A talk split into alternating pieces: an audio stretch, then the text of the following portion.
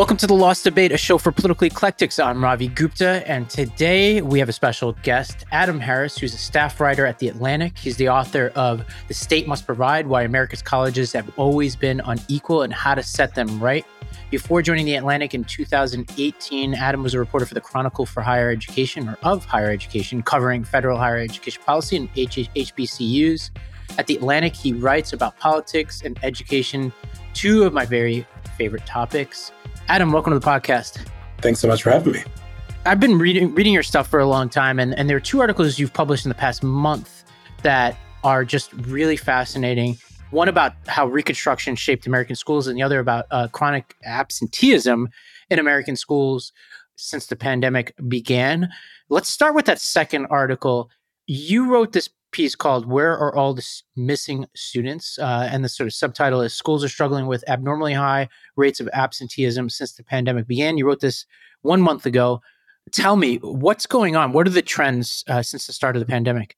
Yeah, so since the pandemic began, right, teachers, um, administrators for a long time, as you probably know, uh, have been worried about um, absenteeism, right? Students missing class in part because once folks really started digging into how absenteeism affects students, right? It's not necessarily, oh, you missed 20 days and uh, everything starts to slide. No, it's, it's after you miss the first day, after you miss the second day, right? You start to see a decline in a student's progress. And so, really been thinking about ways to um, keep students in class engaged with the coursework. And since the pandemic began, um, what researchers began noticing, administrators began noticing, was that you know some of those students who went to virtual learning um, just didn't end up returning to class. Or you know some of those kids in younger grades right in kindergarten first grade second grade parents began to think of those grades as an extension of daycare. And so they were more fine with with students missing class. And and what we've seen is a sort of explosion of absenteeism over the last several years where some of those students from the groups that folks were already most concerned about have been having rates of absenteeism at 20, 30, 40% um, of what we saw before the pandemic began. And, and to quote from your article, according to an analysis from Stanford economist Thomas Dee, there was a 91% increase in the number of students who became chronically absent, missing more than 10% of school days in a year, whether excused or unexcused, between 2018 19 and 2021 2022 school years, which amounts to 6.5 million students. And you alluded to this before, but what do we know about what it missing 10 days? What does that mean in the life of a student? Missing 10 days, um, you know, across the course of a year just typically means that a student, as I was kind of mentioning before, right? If if you miss one day, it'll affect you in the same way as it uh, does on the 10th day that you miss. So, so you will start to see a, a recession in, in a student's engagement with the work and their understanding and mastery of the work. And so, in, in particular, for communities that folks are already concerned about, especially in this kind of moment where test scores and math and reading and civics, you know, history are down, um, and, and, we're sort of dealing with this quote unquote learning loss from the pandemic or, or days missed from the pandemic, it makes it all the harder to catch students up when we're also dealing with the fact that they are not necessarily in, in seats, right? um, getting students in seats is the first part to, to catching them up. And, and, we're just having a really difficult time with it right now across the country. And, you know, you end your piece by talking about efforts to try to solve this. What has been tried and what data, if anything, do we know about the effectiveness of any of these interventions? Yeah, so there are a couple of different interventions. Um, research has shown there are a few things you can do, right?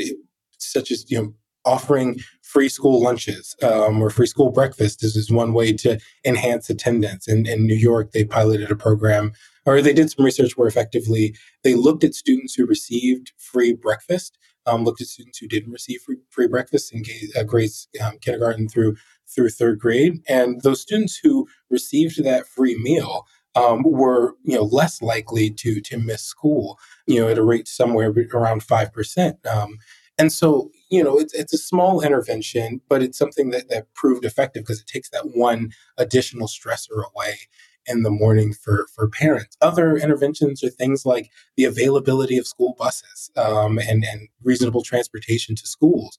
And in a moment when we have bus driver shortages, um, that can be a very difficult difficult thing. Another intervention that proved effective in New York, where you know the idea of community schools, right, a place where it wasn't just about getting your you know reading writing and arithmetic but also providing some of those medical services right? Um, if there's a pool at the school perhaps that can serve as a community pool. Not only the students can get medical services at the schools but the parents and adults can get medical services at the school.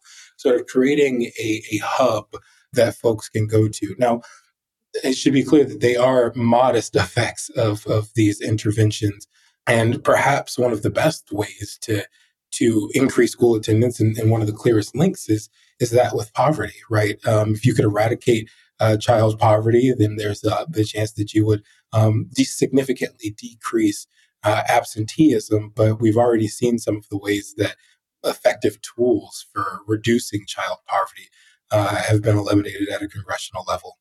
Yeah, I, I think some of it's also societal sort of expectations. You know, I think about it like in my neighborhood, just this morning, I think it was either this morning or yesterday, I I was working out of a coffee shop, getting some work done, and typically it's right near a school, so students come in and they they're loud and like they always cause trouble. So I'm always I know in my head exactly when they're supposed to leave, and they didn't leave. It was either today or yesterday, and I I asked the kid, I was like, hey, like what are you what are you doing here still? And they gave some explanation, but I was like, but part of me waited longer than I normally would because I was like, ah, I'm like, I think throughout the pandemic, there's been so much like changes to schedules and school models. And when you see kids, that like seeing a kid walking around in the middle of the school day is a less abnormal occurrence than it used to be, if that makes any sense. Yeah, it really does. I, I think, you know, too, in, in my neighborhood, uh, right? I, I've seen kids that are just sort of walking around. Some of them, of course, are homeschooled. We saw a, a significant amount of folks switch um, during during the pandemic, but not as many as you as you know to explain the 6.5 million student increase in absenteeism. Um, and so I think that there there you know some schools are looking at communication as a as a good way um, to enhance community involvement, parent involvement, to say that you know listen, your kid has missed one day of school. Um, we're going to send a letter to your house to say that, hey, this is how important it is that your child is in school every day. Just sort of keeping that constant contact because there are a lot of folks who became almost disillusioned um, or, or maybe skeptical of schooling during the pandemic. Um, and it's sort of rebuilding that trust um, is incredibly important and can go a long way in terms of getting students back into classrooms.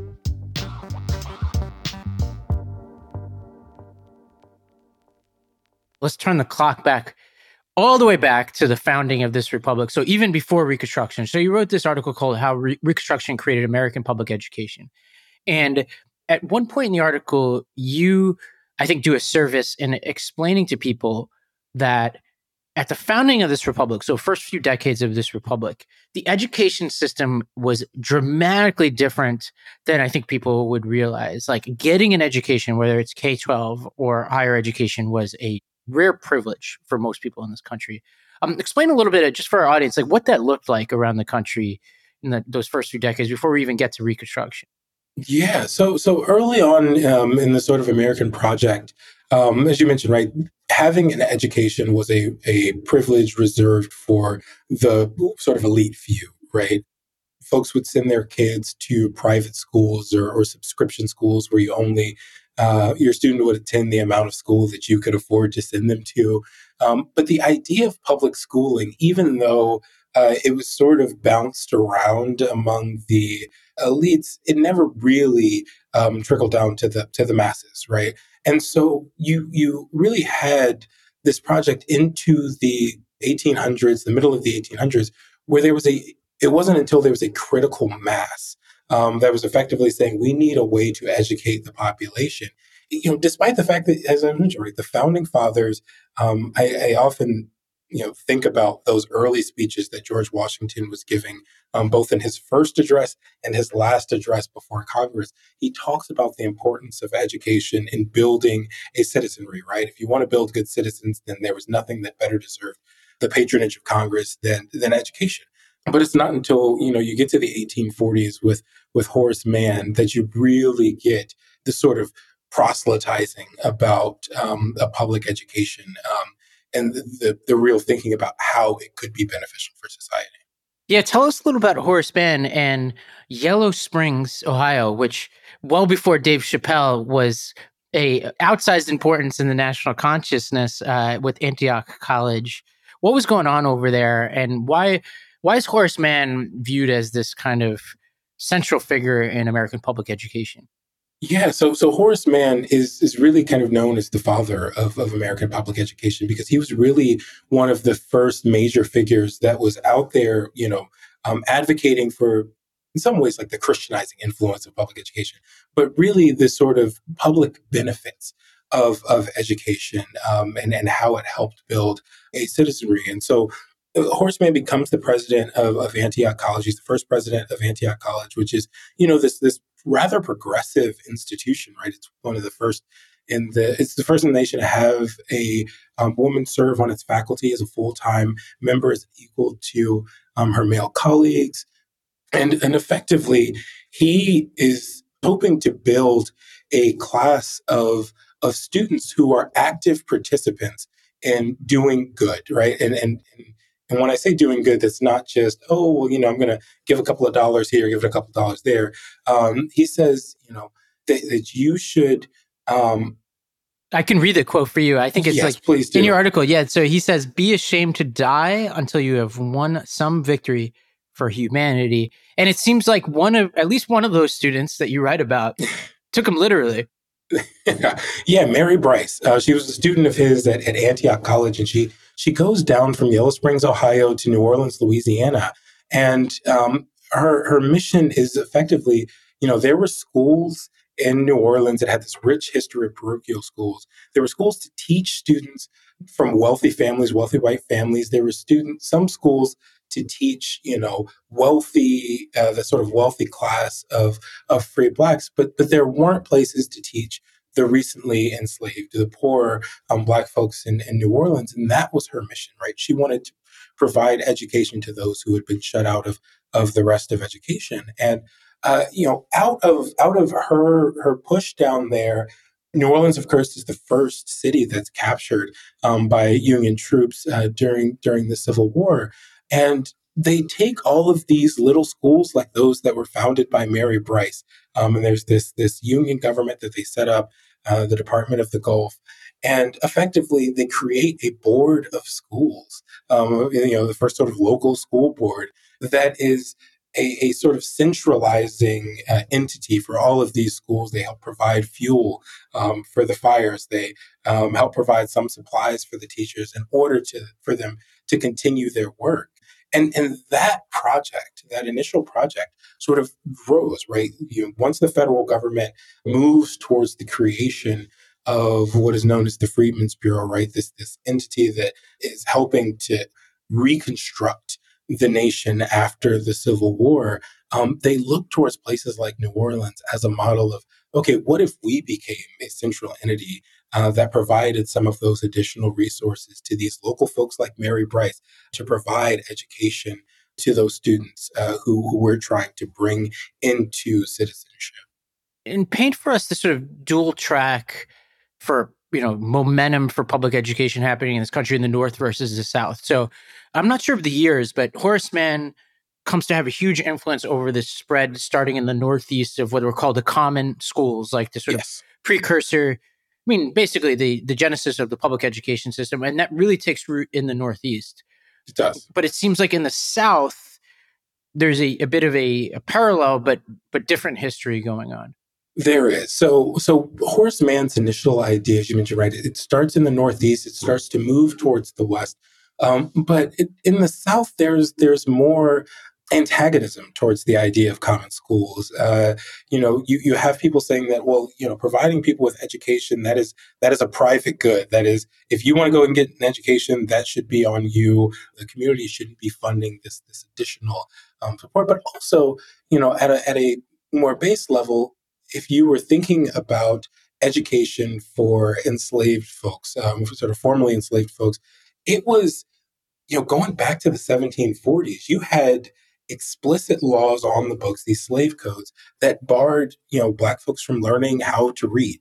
you move into the 1800s, you have uh, Gabriel's revolt, you have Nat Turner's rebellion, and they start banning black people from learning how to read in part because they didn't want them reading the Bible because of the, the liberating influences that that might have.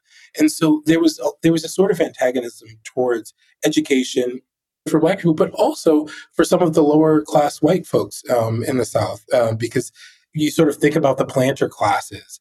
Um, their need for workers didn't only extend to the black population in the South. And so this sort of antagonism towards education really um, uh, was fomented and cemented down there. And, and, kind of after Reconstruction begins, there remains, even as they start to build out this network of schools under the Freedmen's Bureau, there remains that antagonism in part because it's coming from the federal government, right? If you were looking at the the ways that they were trying to maintain control of the population in the South, any federal money, any federal oversight that was coming down towards the region, it just meant that they were not able to subdue the population in the way that they they might have liked. And as soon as Reconstruction ended, you saw what the the ultimate effect was. And you mentioned, you know, in terms of federal policy, this act called the Morrill Act, yes, which because of the unique history of New Orleans being the first place the Union Army took that the Morrill Act had a sort of profound impact on New Orleans relative to other places in the South. Yes, yes, it did. And, and so the Morrill Act um, was effectively, right, in, in 1862, there was a bill that passed in Congress. They'd been working on this for, for several years. Um, but it effectively, it was a bill that gave states land which they were able to sell in order to fund a, a university. Um, and Iowa State was, or Iowa was the first one to accept this land grant um, and, and, and, formed Iowa State University. But southern states weren't uh, allowed to accept this grant because of their, uh, you know, of their defection rate. Of when they left the union, they they were barred from from some of those funds, and so they had to introduce new constitutions. Uh, you know, ratify the 13th, 14th, 15th amendments in order to to ultimately have access to to some of these funds.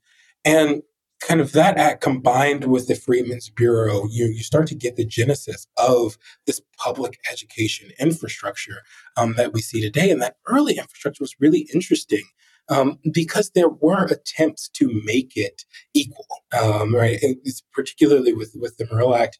You know, I think of places like Alcorn State University um, in Mississippi, which, you know, it was founded in 1871. Uh, so uh, not long after Reconstruction began. Um, and under that Reconstruction legislature in Mississippi, it was given a $50,000 appropriation for uh, at least a decade in order to, to you know, educate Black students.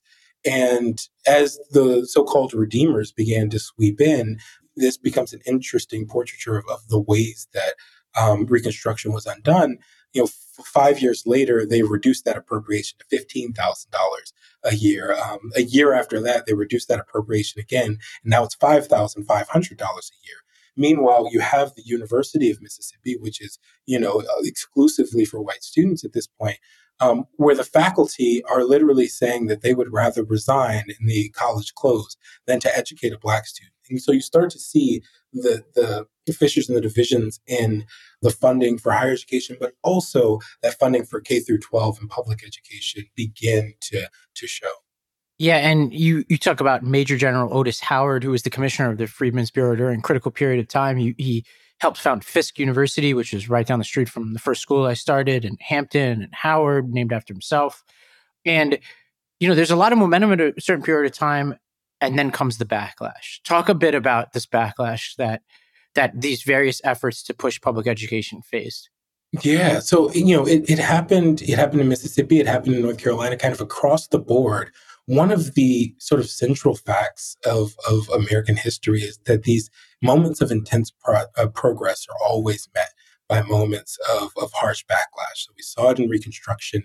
Um, in North Carolina, uh, as you get the redemption legislature coming in, right? They effectively reduce, they effectively close um, the University of North Carolina for four years um, uh, because they thought it was becoming uh, too much of a, a, a, sort of equalizing, sort of liberalizing influence in the state. And Howard, in, uh, you know, General Howard in particular began to face a backlash of his own, right? People, uh, there began, there grew out a whole school of analysis and thought that tried to paint the Bureau as this intimately uh, corrupt organization that was laundering funds that wasn't doing what it was supposed to be doing. When in reality, the fact that they were sort of hamstrung by a tight budget, um, the fact that Southerners had grown increasingly hostile to their activities, including the fact that they were educating Black people, educating um, some of the lower class whites, they were increasingly hostile to those activities. And so that the sort of broader lens and the analysis that grew out of this era where they say that the, the Freedmen's Bureau was corrupt um, was actually just a response to the work that they were doing in order to build this project that, that began uh, in the 1700s, right? This idea of making this a, a more perfect union. Yeah, and so you know, in as you mentioned, like there were the critiques and all that, and then there was the burning of buildings and yes. all of that, and then you know you had certain legislative changes, like you talk about the Louisiana Constitutional Convention in 1867 yes. when they first guarantee a integrated public school system, and then over time, Louisiana, like many other states, begins to restrict the franchise. And at a certain point you go from these staggering numbers right? You have in 1888 uh, you have 127000 plus black voters and then by 1910 you have 730 so you restrict the franchise and then as the franchise is being restricted how has public policy changed in you know in light of that lack of representation yeah, so effectively, right? I, I, think that there's often this thought that we go from slavery to the Civil War directly to Jim Crow.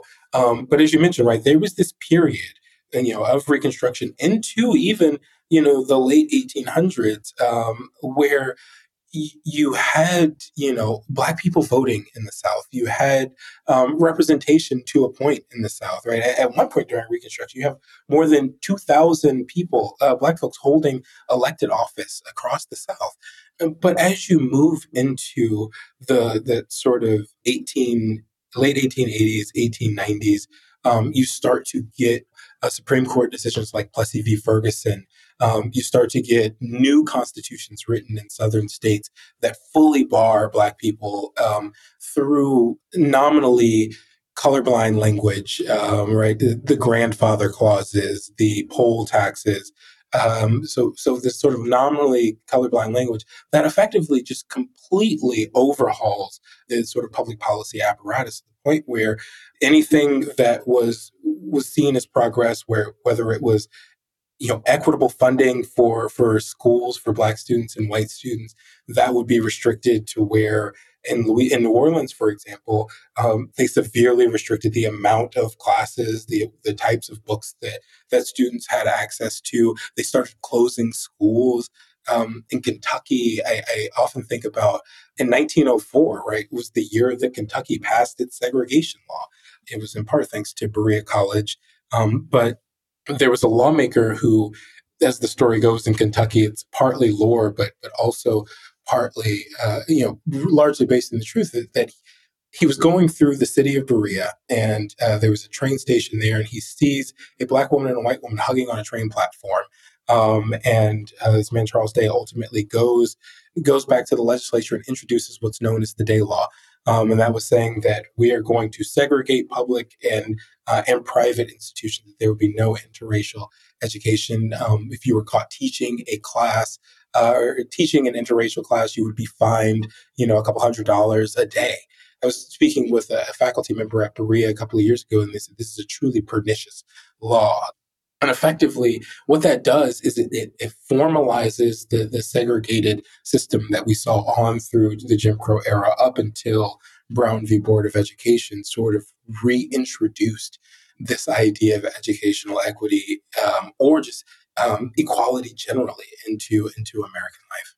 Yeah, you had this this weird paradox that you point out in your piece that there wouldn't be public education in Louisiana if not for the work of some of these sort of pioneers that you talk about, like Mary Bryce. Yes. And yet, at a certain point in the late 19th and early 20th to mid 20th centuries, black students are being shut out of the system, the very system that black leaders had been responsible for constructing.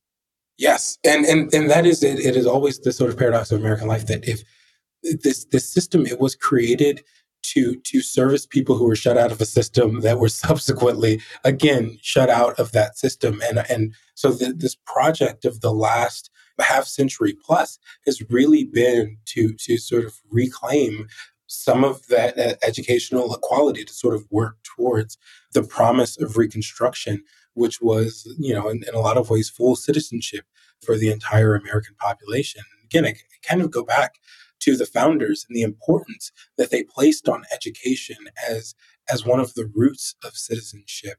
You know, in order to be a good citizen, Washington and Thomas Jefferson, and James Madison, Benjamin Rush, right? They all pointed towards towards education as as this sort of central cog. And so to to remove full access, to remove equitable access to education it's in a lot of ways to remove equitable access to citizenship in the ways that the founders um, visualized. Yeah, and in, in your final paragraph of this piece, you say the history of the South illustrates that efforts to splinter or deny education on the basis of race will inevitably diminish even those who lead those efforts. And so tell me more about that. I mean, I saw it with my own eyes, but you know, I think about Mississippi, for example. It's unmistakably true that Mississippi struggles to this day are deeply rooted in its racism. And the victims of that racism are obviously the most important, but the perpetrators and their progeny now live in a state that is, as one Republican legislator once told me, is a developing country that you know is propped up into American life through federal aid or something like that. He said it in a more colorful Mississippi way that I did than I can say, but you know, essentially to anybody's eyes down there, it's a state that is struggling. And so say more about what you meant by that that statement that, you know, it's not just the the victims who are wronged by this. Yeah, yeah. So effectively, right, the policies that are designed to keep people impoverished, the policies that are designed to keep people uneducated, it doesn't all only target those intended populations. If you kind of consider that some of the grandfather clauses, kind of back to Jim Crow, some of the grandfather clauses, some of the um, poll taxes, it didn't only affect um, the black population. It largely affected the black population, but in some cases, poor whites were, were wrapped up in that. And it's when you know you started to see in the the 1930s, the the 1940s, the sort of Southern Tenant Farmers Union, right? These these organizing groups, uh, the sort of coalitions of folks who were banding together because they were facing the same systems of oppression, but also um, even even those sort of larger classes. Because if we think of, uh, or the the more um, affluent classes, because if we think of education as a public good, as something that benefits everyone, right? We all benefit from a more educated population. Um, especially, as I was mentioning, right? It's the founders understood it. If you have a, a more refined population is a more educated population because that is a population of, of better citizens, right? They're able to more critically think about think about ideas, think through policies that could enhance the lives of, of their citizens. So by trying to work to keep one group down and subjugate one group, you are in essence barring yourself, blocking yourself from greater prosperity as well. Well, amen to that. Well, send us home on a on some kind of hopeful note here. So, in in writing this piece, obviously, I mean, we're we're heading towards a huge milestone in what would it be now? How many years after Brown versus Board of Education? Oh goodness, 1954. So 70 years. 70 years post Brown.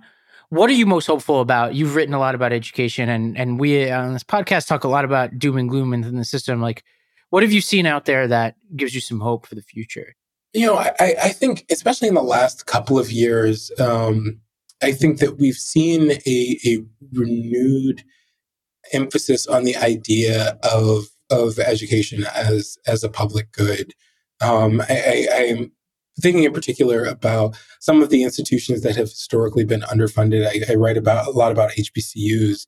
Um, we've seen donations going towards the institutions. We've seen um, kind of in addition to to my book, um, there was the big Forbes report that examined the uh, you know incredible underfunding of the institutions just since the 1980s. The federal government recently sent letters to the states that have been underfunding their historically black colleges. So I think that emphasis and understanding of the ways that um, that history and that underfunding um, in the past does not only live in the past but also influences our present and that it is our responsibility to work towards to address that um, is really one of the the legacies of Brown, right? That that we are working to address this this past inequality that still lives with us today. And I think the more that we can continue to work towards addressing those vestiges of segregation and discrimination in our education systems, not only higher ed, but K through 12, I think the better off we will be.